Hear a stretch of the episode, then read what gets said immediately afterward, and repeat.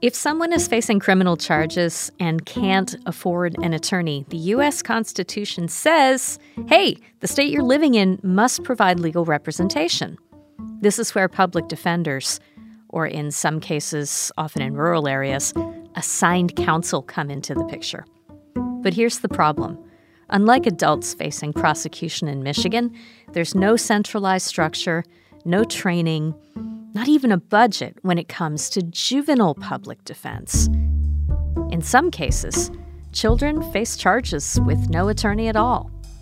Today, we're talking about public legal defense in the juvenile justice system in Michigan and all about a bill that proposes to change it around. This is Stateside. I'm April Baer. House Bill 4630 would provide funding for indigent defense for juveniles. It did not make it to a vote in the Michigan State Senate last session. Today, we have two advocates coming on the show. Loren Khogali is executive director of the American Civil Liberties Union of Michigan, and Nathan Triplett is director of public policy and government affairs for the State Bar Association. He's also the State Bar Board president. U.S. Constitution requires the state to provide legal representation to everybody who's facing incarceration. But in Michigan, we understand that children regularly face prosecution without a lawyer who understands juvenile law, or sometimes even without any attorney at all. I guess, Loren, can you start out by explaining for us how indigent defense for adults might be different than what minors face when they enter the system? Over the last decade, the state of Michigan has invested a lot of um, important resources into ensuring that every adult who appears and is charged by the government in a criminal case has an attorney uh, to represent them, and that that attorney is qualified, has training, has fair compensation for their representation. That same system does not yet exist for juveniles. And the work that's been done there is, you know, an acknowledgement that liberty is one of our most fundamental constitutional rights. And it's imperative that the same efforts that have been made by the state of Michigan to ensure that adults have effective assistance of counsel in criminal cases, that those same rights exists for children in Michigan who are facing similar circumstances. And that's what House Bill 4630 would start the process uh, for ensuring those rights are protected. Right. Nate, can you fill us in a bit on the challenges that might contribute to a situation where there are lawyers with insufficient training or sometimes even no counsel at all for young people who find themselves in a courtroom? Absolutely. In any conversation I have about this issue, I try to start by really underlining the fact that we are talking about children, and the science is very clear here. You know, the, the inability or the uh, diminished ability of a child to process and understand information and consequences relative to an adult really goes to the core of why it's so important to have counsel for children and why it's fundamental to their ability to have fair proceedings when they find themselves in a delinquency proceeding. And the court, the Supreme Court, US Supreme Court, has recognized that fact now for nearly 60 years uh, in the case that announced that juveniles had a right to counsel in delinquency proceedings. You know, the court said something that seems very common sense, which is that a child requires the guiding hand of counsel at every step in the proceedings against them. And that's especially important when you think about the fact that all too often there is this belief that juvenile proceedings are less important or less impactful than adult proceedings but the reality is is a child may find themselves in secure detention incarcerated as a result of these proceedings. They could be separated from their family. They uh, could have their education disrupted. So the constitution requires and i think common sense uh, also demands that we make sure that these young people have the support of an attorney with the necessary experience and training to help them through that very difficult process. It's important for them, their families, their communities, and uh, we would argue the state overall. Nate, what is going on though? Are our municipalities and counties just so strapped in terms of counsel and and possible budgets? I mean, I know it's certainly true in you know the Tri County area that providing counsel for those who can't afford it themselves is really limited. Is is it just that that the counties and cities don't have the facilities to do this, or that they won't do it because it hasn't been specifically mandated by maybe the state Supreme Court? Well, resource constraints are certainly an issue, but I think, as Loren mentioned, one of the things in the adult context that the Michigan Indigent Defense Commission has really done in a critically important way is uh, it's a system that respects local implementation of indigent defense, but adopts minimum statewide standards that ensure that there is a baseline of training and experience and compensation across the state that make sure that those local systems are meeting those standards. There is no such system today in the juvenile context. And what that leads to is a scenario where if you're a young person in Detroit, in Wayne County, or in Lansing in Ingham County, or in Traverse City in Grand Traverse County, you may be getting dramatically different levels of service and uh, access to counsel and support. And so having that centralized state system backed with state funding to ensure that those resources are available is really central to getting this done for young people. And we know that because pre 2013, before the Michigan Indigent Defense Commission existed in the adult context, we had much the same problem for adults where the kind of justice you were receiving varied a lot by jurisdiction. And MIDC, in the 10 years that it has been in existence, has developed those standards, is in the process of implementing them, has overseen that implementation, and is now really a national model of how to do this well in the adult context. And by passing House Bill 4630 and expanding its coverage to include juveniles, we can also be a leader for children as well. Loren Khogali, can you give us a sense of what this looks like in a courtroom when juveniles who are accused of crimes are not represented? What what can be some of the consequences when that is the case?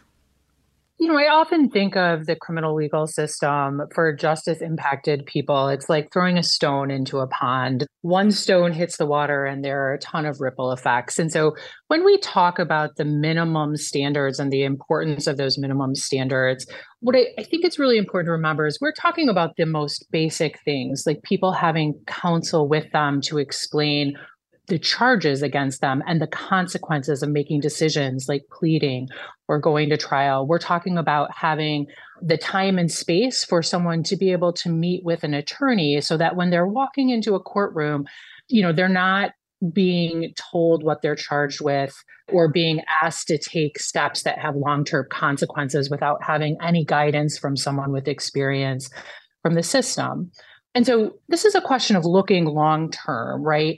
Um, not we know that when uh, people are impacted by the criminal legal system, it's not just the individual that's impacted, right? Their families are impacted, their communities are impacted, their schools are impacted, and ultimately the state's impacted. And we know that when children become sort of ensnared in the legal system, that that's often a gateway into an adult criminal legal system. And so um, making sure that when people appear in court that they have qualified trained representation uh, by an attorney standing next to them to protect their fundamental rights and make sure that they are able to participate in the process uh, is critically important.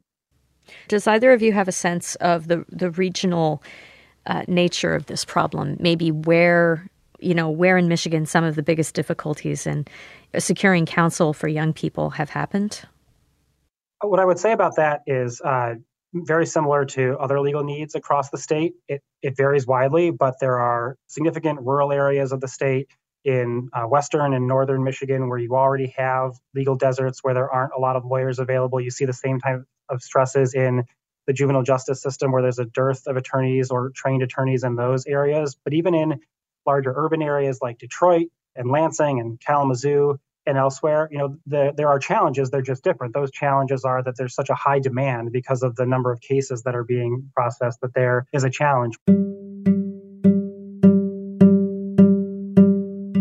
It's certainly not a geographically isolated problem. It exists across the state. Just how it manifests itself varies widely across our 83 counties. We need to take a break. More with Loren Khogali and Nathan Triplett in a minute.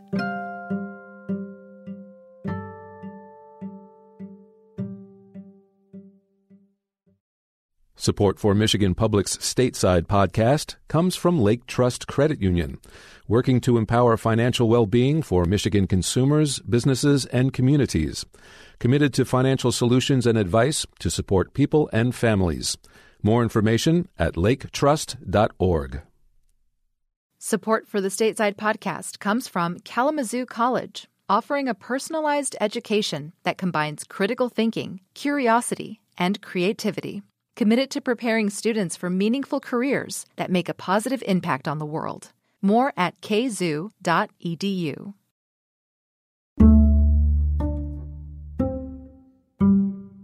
Nate Triplett, you uh, hinted at some things that have happened to make sure that public defense counsel ha- can can be made available to all Michiganders who are over 18.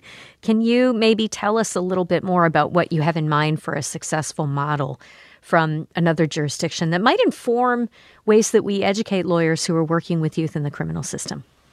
So, one of the strengths of the legislation that we're talking about, House Bill 4630, is it's not trying to reinvent the wheel. We have uh, a system in the adult context that is tested and has had very positive results over the course of the last 10 years. So, what that legislation would do is expand the mandate of the MIDC from just adults to include adults and juveniles. So, the same type of process would then move forward where they would adopt minimum standards that would apply to systems across the state. And then it would be up to those local systems to implement those standards with state funding. So you may have, and you see this in the adult context now, some jurisdictions that have public defender offices, freestanding public agencies that do this work. You may have other jurisdictions where they're still using an assigned counsel uh, type system. There's a lot of local control involved here, but the key part is that you have this proven statewide system that establishes minimum standards and says, however, you're going to actually implement this on the local level, counties, you have to meet these standards to make sure that we are meeting our constitutional obligation to these young people uh, that they be provided with adequate counsel. You know, we'd have a much bigger challenge on our hands right now if we were talking about trying to tackle this problem from zero, but we're not. We're expanding an already existing, already proven system to include young people, which is a huge leg up for Michigan. I understand that the whole point of this bill is just to encourage and, and you know show a way for local jurisdictions to, to deal with these issues and to provide counsel. But is the issue of cost to local jurisdictions is is that a problematic point in talking to legislators about it, Nate?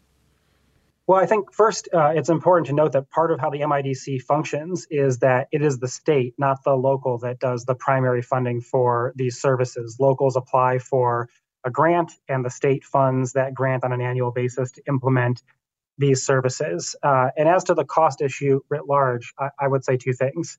The first is that, in my opinion, I think that this would be a bargain at twice the price. And one of the advantages we have of using an existing system is much of that is already in place. But more importantly, just like your household budget, there are things that are essential and things that are uh, would be nice. And meeting our constitutional obligations falls in that essential category. So, to the extent that folks have concerns about the cost of this legislation, as they did with the original MIDC bill for adults back in 2013, this is something well within the means of the state of Michigan. It is a constitutional obligation. And I also urge folks to think about not just the immediate budgetary impact in any given year, but if you think about the long term impact uh, of cost savings to the state and to communities of making sure that young people have adequate supports so that they do not end up in the adult criminal legal system with all the expenses entailed there, it ends up being a savings in the long run, both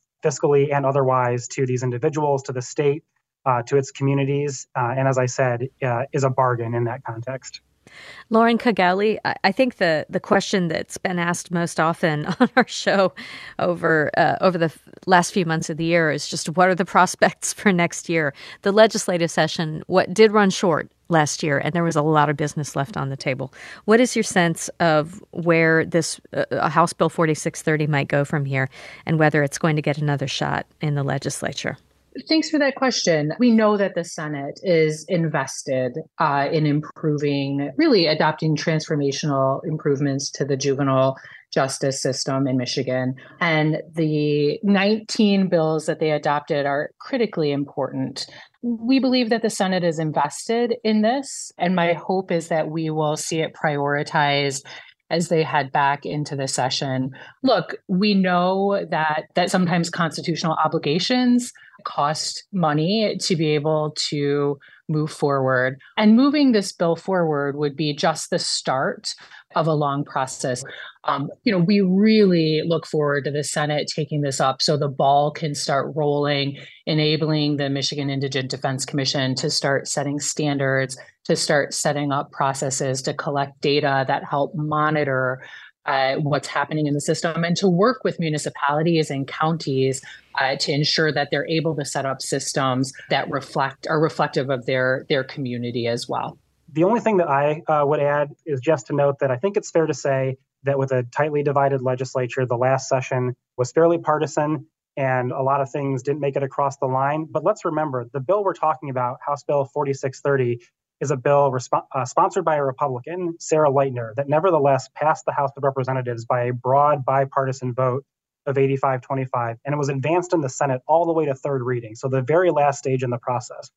So when we are here talking about what needs to be done to get this bill across the finish line, it's one vote in the state Senate and then sending it to Governor Whitmer for her signature, as they did with 19 other bills in this package. I look at this upcoming year as a space where it is quite possible that we can get that done when senators are asked to take a look at the work they've already done.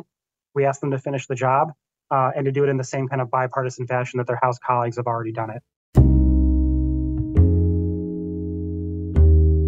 Loren, Nate, thank you so much for your time. Thank you, April. Thank you. That's the Stateside Podcast for today. I'm April Baer. You can find full stateside episodes at michiganpublic.org. Today's episode was produced by our podcast editor, Rachel Ishikawa. Other producers on our show are Mike Blank, Ronia Kabansag, Mercedes Mejia, and April Van Buren. Our interns are Olivia Moradian and Lauren Neong. Our executive producer is Laura Weber Davis. Music for the pod comes from Blue Dot Sessions and from Audio Network. Thanks for listening with us today. We'll see you next time. Bye bye.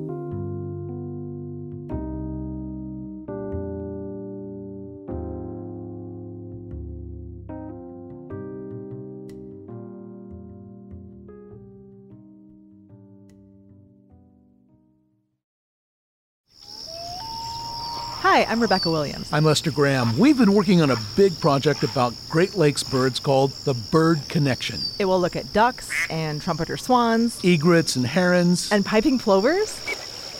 Yes! We'll discuss what we've discovered at a Michigan Public Issues and Ale event, including how some problems for birds are problems for people. It's at Arbor Brewing Company in Ypsilanti the evening of May 21st at 7. You can register at michiganpublic.org.